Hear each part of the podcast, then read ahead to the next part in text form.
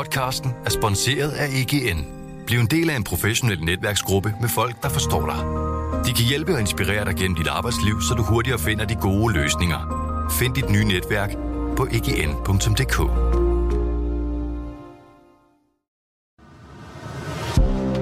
Du lytter til Dine Penge. Et program om privatøkonomi, der hjælper dig med alt fra dit første boligkøb til situationen på aktiemarkedet. Din vært er Stefan Sinkali. Velkommen til denne uges afsnit af Dine Penge. Podcasten, hvor vi forsøger at klæde dig lidt bedre på til at forstå privatøkonomien. I den her uge skal vi tale om to forhold, der har stor betydning for forældre. Det er børnepenge, og det er børneopsparing. Jeg vil nemlig forsøge at klæde begge parter på, når det kommer til de her to elementer i forhold til at få pengene til at yngle lidt for ynglingene.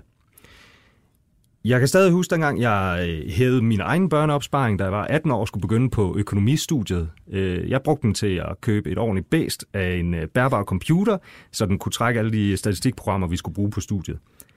Det var en øh, kæmpe hjælp for mig, og al den glæde, jeg fik af det, øh, kan jeg tilskrive mine forældres økonomiske fremsynighed og øh, omtanke. Jeg er sikker på, at der er rigtig mange forældre derude, der også gerne vil hjælpe deres børn på lignende vis. Og øh, til at hjælpe dem med det, har jeg inviteret Anne Lehmann Eriksen ind. Hun er forbrugerøkonom og øh, afdelingsdirektør i Nordea. Velkommen, Anne. Tak skal du have, Stefan. Jamen, vi kan måske lige starte med en, med en kort snak om børnepengene. Ja. Altså, der, der er nemlig sket noget politisk på området for, for ganske nyligt, øh, både sidste år og i år, som har betydning fra 2020. Ja, det skal jeg lige love for. Ja, kan du Øh, forklare det- lytterne lidt om Ja, det? det kan du tro. Øh, Vi har jo det, det, det, det i, i daglig tale kalder vi det børnepenge, men det hedder jo egentlig øh, børne- og ungeydelse. Og øhm, i øjeblikket så øh, behandler Folketinget et lovforslag, og det vil radikalt ændre på den måde, som børnepengene øh, udbetales til alle forældrene øh, på fremover. Det er allerede fra 1. januar, at de nye regler de træder i kraft.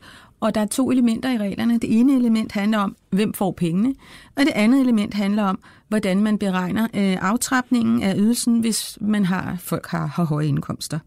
Hvis vi ser på det første element, så er øh, det fremover sådan, at forældre med fælles forældremyndighed, de fremover får halvdelen af børnepengene indbetalt på deres nem, nem konto. Og hvis vi lige spoler til, hvordan det er i dag, så er det jo som regel moren. Det er faktisk næsten alle mødrene, der får alle pengene. De får 94 procent af pengene. Så fremover så får mor og far øh, halvdelen af pengene, og øh, det, altså, hvis man er fælles forældremyndighed. Og det Ja. betyder jo, at øh, de her nye regler, de øh, kommer til at berøre øh, alle de her øh, 800.000 børnefamilier, som vi har i Danmark. Øhm, og øhm, for de fleste af dem, de cirka de 600.000, der bor mor og far sammen. Øh, så, så, så der bliver pengene bare fordelt lidt anderledes inden for samme husholdning. Men hvis vi ser på, på, på resten, som er små 200.000 børnefamilier, så er det jo familier, der består af en, en forælder, øh, og de fleste af dem, det er kvinder. Øh, der er ikke så mange enlige fædre. Men alt i alt er det med cirka 190.000. Øh, og for dem, der bliver 1. januar en lidt anden øh, økonomisk virkelighed, end de kender i dag. Fordi at der vil det være sådan, at uanset øh, hvor, bar, hvor barnet er bopæl, så vil mor og far få halvdelen af børnepengene hver. Så det er noget, man allerede nu skal indrette sin økonomi på. Der er selvfølgelig nogle undtagelser for de her regler, hvis en forælder har forældremyndigheden 100 procent, Ja. så får de selvfølgelig alle pengene. Og der er også mulighed for, at man kan aftale en anden ordning, hvis man er enig. Men ellers er det her udgangspunktet.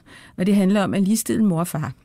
Og det er vel i udgangspunktet fint nok, men det, Ja. det får så nogle økonomiske konsekvenser, som, som især øh, de her 190.000 enlige mødre nok skal indstille sig på. Ja, altså man kan sige, øh, de, de, de enlige, de, der er cirka 150.000 af de enlige forældre er kvinder, men der er ingen tvivl om, at det kan blive det helt store konfliktstof øh, fremover.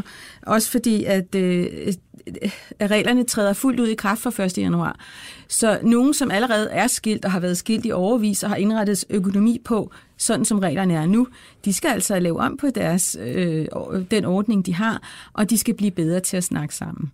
Og så kan man sige, øh, det håber vi, at man kan, men øh, det er i hvert fald en god idé, at man er opmærksom på det, og øh, hvis man ved, at de her ting har vi svært ved at snakke om, jamen, så er det jo bedre allerede at begynde at finde ud af, hvordan kan vi gøre tingene på en anden måde, end vi gør i dag, så vi slipper for konflikter, for det er jo, det er jo meget ødelæggende. Mm. Okay. Er der ellers noget, øh, man skal være opmærksom på øh, som forældre i forhold til de her børne- og unge ydelser, eller skal vi bevæge os over i? Nej, der er, der, der er sådan set ikke andet end, at øh, man kan sige, for alle de familier, der bor sammen, og med deres børn, og, og de voksne bor sammen, øh, der er der jo sådan, øh, hvad kan man sige, der er lidt byråkrati, fordi nu kommer pengene ind på to forskellige konti, hvor de før kom på en, så de skal lige ind og ordne, hvis, hvis man mm. i forvejen øh, fører børnepengene over på budgetkontoen, ja, øh, så skal farmand lige ind og lave en overførsel. Men, så for dem er det bare noget med et regneark øh, og noget teknik, men for andre, der er det altså noget, hvor vi skal til at forhandle. Okay. Jamen, så lad os bevæge os over i, i børneopsparingen. Øh, hvis man starter med det helt Nå, undskyld. Der var lige, det er så mig, der lige ja. glemte en ting, for jeg lovede, der var to elementer i de nye ja. regler, og det er der også. Det andet element er aftrapning af, af børnefamilieydelse for familier, der tjener mange penge, som tjener over øh, de her 782.600 øh, kroner om året. Der sker en aftrapning, og øh, tidligere har, der været, har det været en fordel at være øh, ikke at være gift, øh, fordi de kunne i vist tilfælde få lidt flere børnepenge end andre. Men de nye regler betyder, at, øh, at gifte og samboende de bliver ligestillet. Okay, så... Det var, det var lige en forglemmelse fra min side, men ja. Men det er trods alt de færreste. Ja, okay. Jamen så øh, med, med det andet punkt i, øh, lagt i seng, så lad os bevæge os over i, i børneopsparingen. Hvis man starter med det helt basale, øh, hvordan griber man det typisk an, når man vil begynde en, en opsparing til, til guldklumpen? Jamen, det er egentlig meget nemt. Øh, børneopsparing har vi haft i utrolig mange år, og det er meget populært hos mange forældre. Øh, heldigvis, der er kommet nye regler her fra 1. januar øh, 2018, og det er godt, vi snakker om det nu, for der er rigtig mange forældre, som simpelthen ikke har opdaget det. Øh, og øh, de kan måske heller ikke se formålet med at have en børneopsparing længere, men, øh, men med de nye regler, som vi skal komme tilbage til, så er det bare altid øh, gode idé. Øh, rent praktisk, jamen, man kontakter banken og får oprettet en børneopsparingskonto, og gerne også et depot, øh, fordi at øh, jeg vil jo gerne have, at man ikke kun sparer op til barnet, men altså også investerer pengene. Det kommer vi også tilbage til, hvorfor. Ja. Men øh, ja, de og så, det, og så kan man Nå. sige, at alle, alle børn øh, må have en børneopsparing, og de må ikke have flere mm. at, inden for de her rammer. Øh, og man kan, man, kan op, man kan oprette en børneopsparing, øh, når ens øh, barn bliver født, og helt frem til de fylder 14 år. Øh, og øh, så er der nogle regler omkring, at pengene skal være bundet øh, så i mindst syv år, og det vil sige, eller ja, man kan, man kan hæve pengene, hvis man laver børneopsparingen, når barnet bliver født, så kan man tidligst hæve dem, øh, når barnet er, fylder 14 år og frem til de 21 år. Med andre ord, mor og far kan bestemme, at pengene skal være bundet til barnet er 14, 18 eller 21 år. Og hvis man fortryder at tænke, åh oh, nej, 21 år, det var lidt for højt, så er der altså ikke nogen fortrydelsesret. Min anbefaling er, at man binder pengene godt og længe, fordi at jo ældre de bliver, jo mere, mere fornuftige bliver det som regel. Så, øh, så, så det er min anbefaling. Og så okay. er der de nye regler, siger, at hvert år må der indbetales højst 6.000 kroner på kontoen. Pengene må komme både fra mor og fra bedstemor og, og far og så videre. Så man kan sige, og man kan jo også sagtens øh, være øh, sådan nogle forældre, der siger, at vi synes ikke, barnet skal have så meget legetøj, så vi øh, ønsker penge til opsparingen i fødselsdagsgave og julegave, sådan at de penge, man skraber sammen der, de kan komme ind på børneopsparing. Men som sagt, højt 6.000 kroner. Og det blev en fordobling fra ja, tidligere. Ja, i mange, mange år har det været 3.000, så jeg er meget glad for, at det nu er blevet fordoblet. Øh, og så øh, kan man sige, at alt i alt må man så højst indbetale 72.000. Og det er jo også en fordobling i forhold til tidligere. Og så begynder det at blive interessant, fordi at... Øh, hvis man så øh, får skynder sig at indbetale hvert år det, man højst må, og samtidig får en aftale om, at, øh, at pengene bliver investeret løbende, øh, og at barnet har et depot øh, med nogle fornuftige værdipapirer, jamen så kan de her penge den her opsparing altså vokse.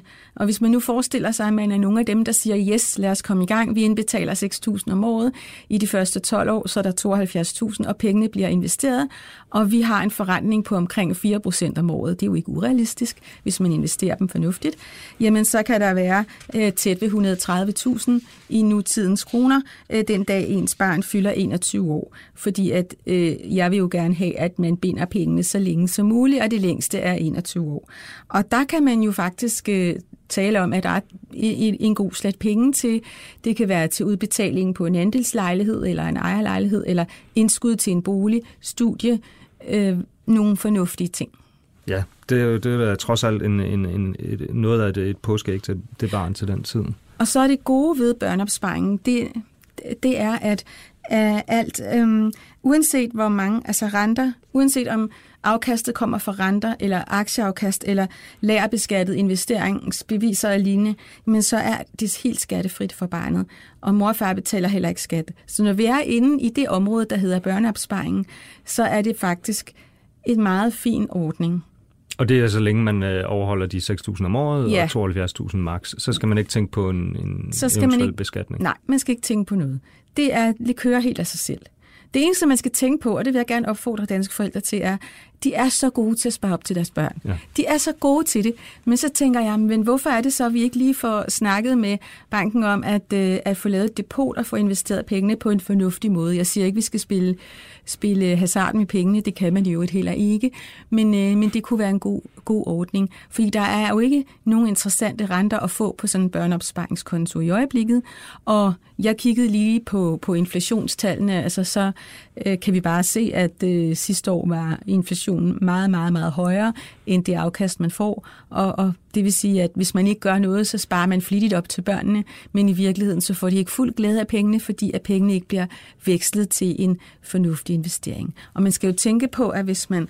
Øh, vi har jo et, et forløb på 21 år, så, så, så der er jo mulighed for, at det kan komme til at gå rigtig fint, hvis man altså investere pengene frem for bare at spare op. Ja, fordi der er jo altid en risiko ved at investere pengene. Man, de, de kan jo falde i værdi. Aktierne, man køber, kan falde i værdi. Men set over en så lang overrække, så historisk set, så er det i hvert fald ikke noget, der taler imod, at afkastet ikke er højere end, end som minimum øh, inflationen har været i hvert fald. Absolut ikke. Og så kan man sige, at der er lidt forskel på, hvad de enkelte pengeinstitutter øh, tillader.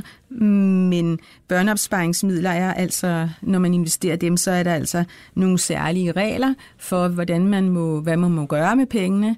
Øh, så, så der er krav om spredning og så videre. Så, så man har altså også fra officielt hold altså tænkt over, at øh, det her, det er selvfølgelig barnets penge, det er der ingen tvivl om, og vi skal tænke fornuftigt omkring det. Så man kan ikke sætte alle pengene i en, en Mærsk-aktie for Nej, eksempel? Nej, det kan eller? du ikke. Der er en 20%-regel, så, okay. så, så du kan højst have et papir, 20, altså 20 procent af midlerne i et papir. Okay. Men så kan man sige, det er, jo, det er jo også en håndsrækning og en hjælp.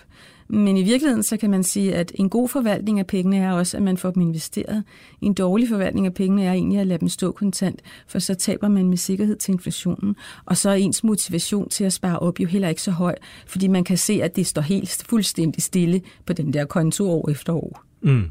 Ja, det er rigtigt nok. Men hvad, er der så noget, man skal være opmærksom på, når man opretter et depot ved banken, øh, som enten som forældre eller bedsteforældre? Nej, Nej. det eneste er, når vi taler, når vi er inden for børneopsparingens verden, så er der kun, øh, hver barn kan få én opsparing. Men det, det egentlig handler om, er at komme i gang, og så også komme i gang med at finde ud af, hvad kan vi, hvordan kan vi få pengene til at yngle bedst muligt, og selvfølgelig med sikkerhed for øje. Konservativt, men ordentligt.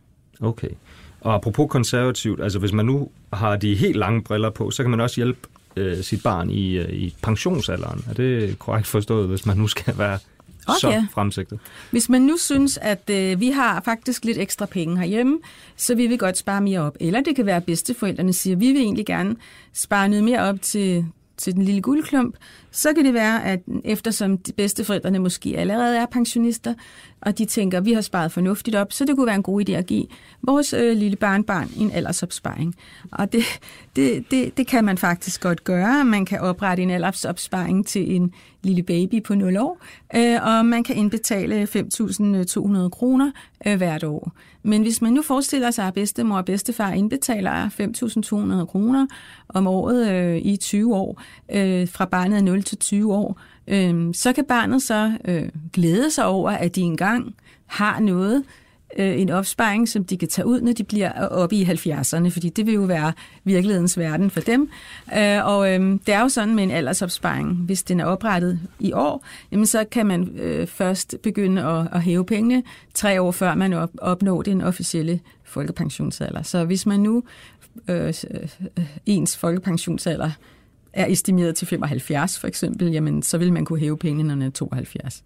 Men det er jo så mange år ude i fremtiden, så reglerne kan jo selvfølgelig godt blive lavet om undervejs. Jeg mener, der er mange år til en, en baby her, der bliver født i dag, øh, bliver, øh, der, så taler vi 70-75 år ude i fremtiden, mm. og det synes jeg er meget lang tid. Men, øh, men hvis vi holder os til reglerne som i dag, ja, så kan man godt Øh, lave en, en, en, alders, en pensionsopsparing, altså en aldersopsparing øh, til sine børn og børnebørn.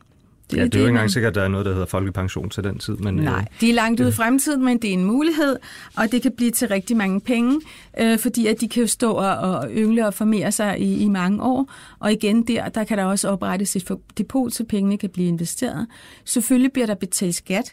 Det gør der i al pensionsopsparing. Det hedder palskat. Mm. Det er 5,3 procent. Det er ikke nogen hemmelighed for nogen, men stadigvæk, så kan de jo rigtig få lov at yngle i et, øh, hvad skal man sige, skattemæssigt fornuftigt øh, øh, øh, område der, ikke? Korrekt. Okay. Jamen, er der ellers noget, øh, vi, vi skal komme forbi i forhold til, til børneopsparingen? Øh, Nej, der... det synes jeg ikke. Øh, hverken i forhold til aldersopsparing eller børneopsparing. Um, det eneste er, hvis man har nogle rige bedsteforældre, så nogle findes der, eller rige forældre, jamen så kan man altså, jamen så kan man udnytte gavereglerne, og, og det er jo sådan efter, at man kan give, man kan give penge til sine nærtstående, Øh, det hedder en gave, og vi har en grænse, der hedder 65.700 i år. Den grænse reguleres hvert år, og hvis man har altså rigtig mange penge, og man gerne vil lave en slags glidende, glidende, øh, glidende arveforskud eller glidende indkomstoverførsel til de næste generationer, så er det jo en måde at gøre det på.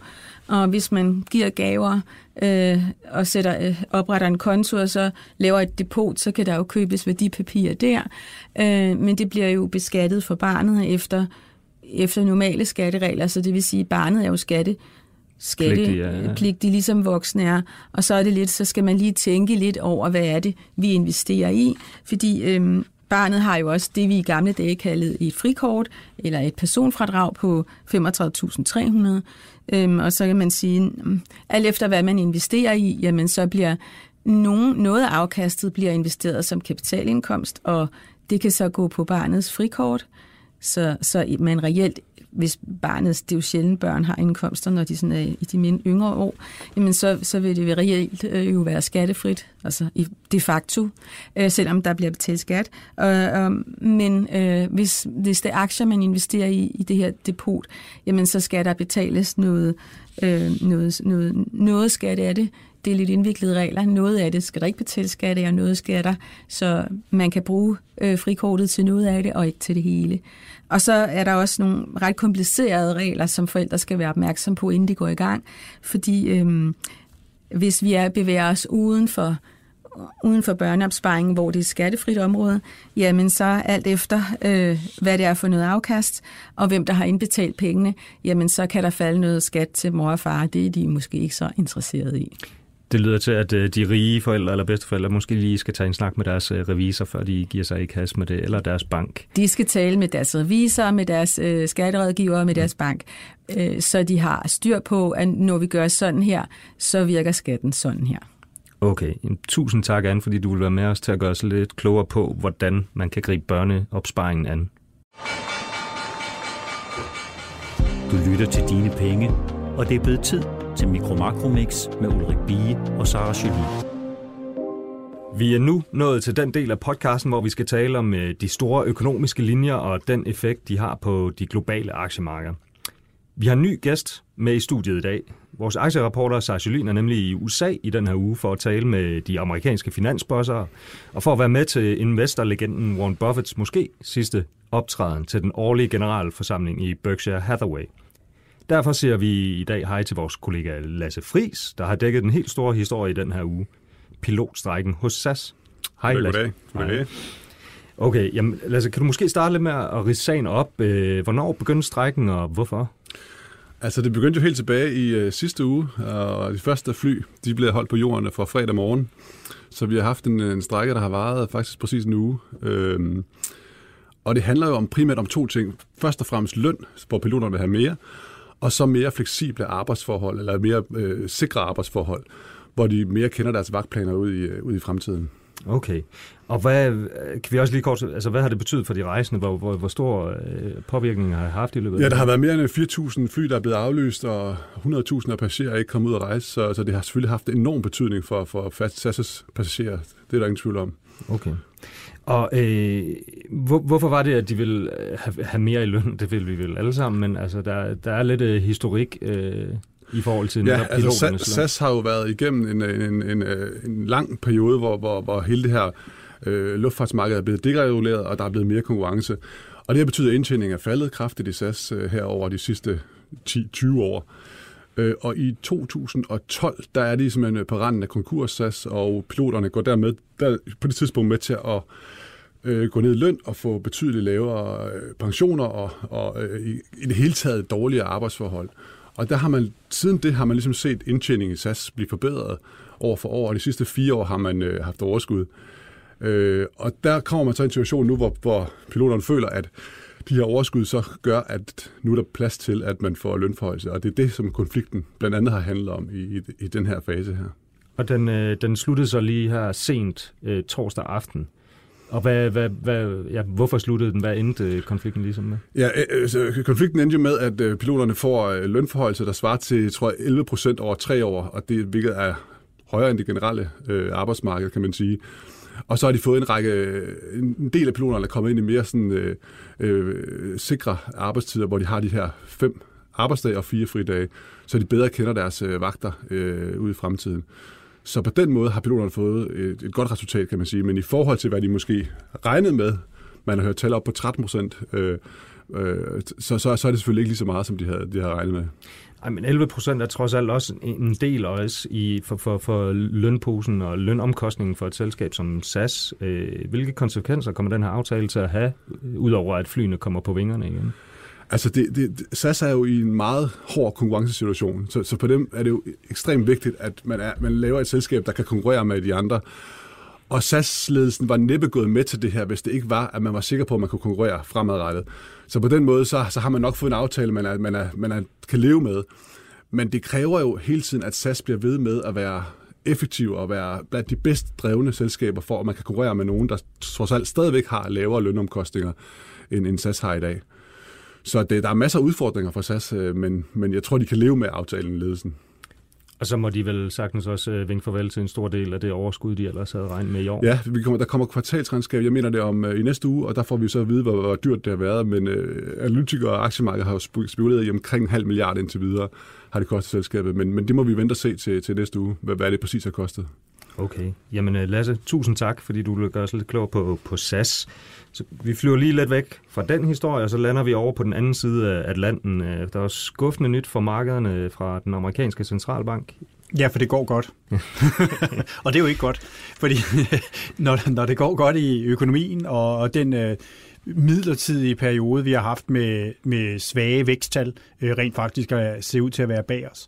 Øh, så er det også klart, at vi havde et møde i Centralbanken, hvor øh, centralbankchef Paul jo øh, hver eneste gang her de senere øh, måneder, hvor han har åbnet munden, øh, så er aktiemarkedet blevet glade, fordi han et eller andet sted har skubbet øh, endnu mere til, til den her idé, markedet har om, at øh, den amerikanske centralbank hurtigt skal til at sætte renten ned. Og det satte han altså punktum for på det her møde, hvor han sagde, at vi er på pause, der har vi det godt.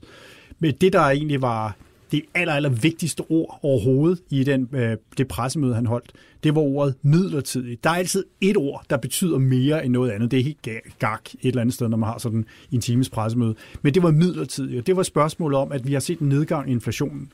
Og den sagde han ikke, at det var noget, de var bekymrede for. Han regnede med, at den ville komme op igen. Og hvis nu han havde sagt, at vi er bekymrede for, om inflationen vil fortsætte nedad, så havde han jo dermed i centralbanksprog sagt, det kan være, der kommer en rentenedsættelse. Siger han, den er midlertidig, og siger han, at væksten har det meget bedre, så er det altså den anden vej stadigvæk. Og der ligger aktiemarkederne og obligationsmarkederne altså i den anden retning. Og det er noget, som kan blive et øh, stort slagsmål øh, lidt længere henne på året. Ja, og der, der er jo også en, en person i det hvide hus, der gentagende gange har, har opfordret Paul til at gøre, øh, gøre det ene, hvor han har gjort det andet. Øh, og det er ja, Trump. Øh, altså, hvordan går det så med den amerikanske økonomi? Øh? Det går faktisk godt, og hvis nu Trump var lidt mere konventionel, så ville han jo øh, løbe en, en omgang, øh, sejrsomgang med armene over hovedet og sige, prøv at se, hvad jeg har gjort. Prøv at se, hvor godt det går. Og i stedet for, så skaber han jo et eller andet sted en negativ stemning. For det første så sørger han for, at hvis det går galt med økonomien, så ved alle, at det er centralbankens skyld. Det er ret vigtigt. Altså der er jo nogen, der ligesom skal være søndebuk, når nu det ikke er Trumps skyld noget som helst. Det andet, der det gør det, som sagt, så, skygger de her negative overskrifter og krav om yderligere rentenedsættelser, fordi han vil have endnu mere gang i økonomien. Det skygger for, at det går godt. Vi fik et overraskende højt væksttal i første kvartal. En stor del af det skyldes faktisk, at der er stigende lager af biler hos bilforhandlerne. Det er altid der, man skal kigge, når man har nogle mærkelige tal i USA. Det er altid bilsektoren. Øhm, men når man kigger på det underliggende, så er vi jo altså i en situation, hvor vi nu har i lang tid haft rekordlav ledighed, vi har flot jobvækst, vi har pæn lønvækst, men vi har ikke noget inflation. Og det er jo sådan en, øh, en guldlok-situation meget, hvis man kigger på det som økonom. Ikke for varmt, ikke for koldt. Og det kan jo tyde lidt på, at øh, selvom man ikke er mange steder er glad for at sige det, at den økonomiske politik indtil videre i hvert fald har virket, når det gælder væksten. Ja, altså så, så Trumponomics med store skattelettelser og, og, og pumpe penge ud i samfundet, det, ja, det fungerer på den front, men altså, det er vel ikke holdbart med, med så store offentlige underskud øh, over en lang periode? Nej, det er det ikke. Og det der jo er det, det afgørende, det er, nu ser vi, nu er det øh, over et år, øh, ja, fem kvartaler siden, at man øh, lavede de store skattelettelser. Og det er klart, at i starten der får man så et stort fald i skatteindtægterne.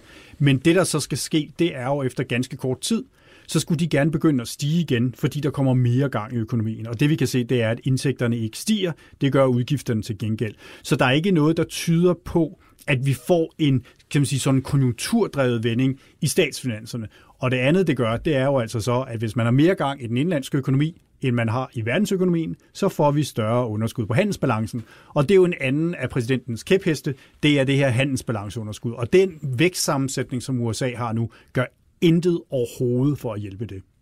Og han, han opfører sig også lidt som hun i et spil Kejler i den øh, henseende, fordi det, det kunne jo ellers måske hjælpe ham, hvis ikke han havde skabt så meget ravage. Ja, og det, altså virksomheder hader uro, ikke? Mm. og virksomheder hader usikkerhed, og øh, det han gør for de amerikanske virksomheder, især de store virksomheder, der lever af at eksportere, øh, det, det er jo sådan set, at han bliver ved med at skabe usikkerhed om, hvad deres rammevilkår er. Og hvis nu han ikke havde gjort det, og det er nok også måske en af grundene til, der er udsigt til, at der kommer en handelsaftale med Kina, det har vi jo sagt mange gange i det her program også, øh, så er det jo netop fordi, kan skabe mere sikre rammer for virksomheden. De ved, hvad de har at forholde sig til, øh, hvad det så end måtte blive. Øh, så kan, er der også større muligheder for, at de sætter endnu mere gang i investeringerne. Så et eller andet sted, så spænder hans skal vi sige, nationalistiske handelspolitik spænder lidt ben for en økonomi, der faktisk havde, er på vej til på mange måder at levere det, som var rationalet, da man lavede skattelettelserne i sin tid. Okay. Og hvis vi så øh, får lov til at male lidt flere skyer, øh, skyer i horisonten, altså du nævnte, at der var den her nuværende guldlok-situation med, med lønvækst, og der er også jobvækst, og, men vi ser ikke nogen øh, øh, inflationsvækst. Men det er jo så også, at USA har formået at skabe produktivitet, produktivitetsstigninger. Ja. Noget, som vi det er jo det er noget, vi alle om. taler om ja, ja. i de vestlige lande, og, og mange ikke har. Øhm, og det er jo så til dels øh, lykkedes ved øh, ja, en teknologisk udvikling, men ja. det får så også konsekvenser for mange af de amerikanere, der er i lavlønsjobs. Jamen, det, altså det, man, teknologiske landvindinger øh, slår typisk igennem på arbejdsmarkedet ved, at de, øh, de lavest betalte og mest øh, job, hvor der ikke skal tænke så meget, for at sige det som det er, mm. det er dem, der bliver udskiftet først. Og det er jo, som man kalder dem i USA, burgerflipperne. Øh, det er dem, der står og vender en burger nede på den lokale McDonald's. Og alle, der har prøvet at være på McDonald's, som jo faktisk er et rigtig, rigtig godt billede, spejl ind i, hvad der egentlig er, der foregår. Ved, at nu bruger man elektroniske skærme, hvor man bestiller. Man skal ikke stå i kø med en eller anden deroppe, der ikke forstår, hvad man siger. Øh, om fem år, så får man ikke udleveret fra et menneske, så trækker man det i en automat efterfølgende, det nummer, man har fået, øh, med en kode, og så er de jo faktisk begyndt at arbejde med robotter, der kan vende en burger. Ikke? Og, øh, og det betyder, at vi kommer jo til en situation, at de lavlønsjob, dem der ikke kræver kvalifikationer, dem der sidder i receptioner og alle de der ting. USA har jo millioner af mennesker, som faktisk ikke laver særlig meget. Øh, de får heller ikke meget løn. De forsvinder. Hvad skal de her mennesker så lave? Eller deres børn, som i øvrigt heller ikke rigtig har nogen kvalifikationer, for der er ikke så meget social mobilitet. Og det er jo det, der er USA's rigtig store problem. Det er, at de er vanvittigt dårlige til at uddanne deres arbejdskraft. Så ja, vi har produktivitetsvækst. Virksomhedernes indtjening kan holdes oppe. Dem, der kan noget for pæne lønninger, men dem, der ikke kan noget, de ufaglærte, de risikerer virkelig at blive tabt i sådan en teknologisk omstilling. Okay.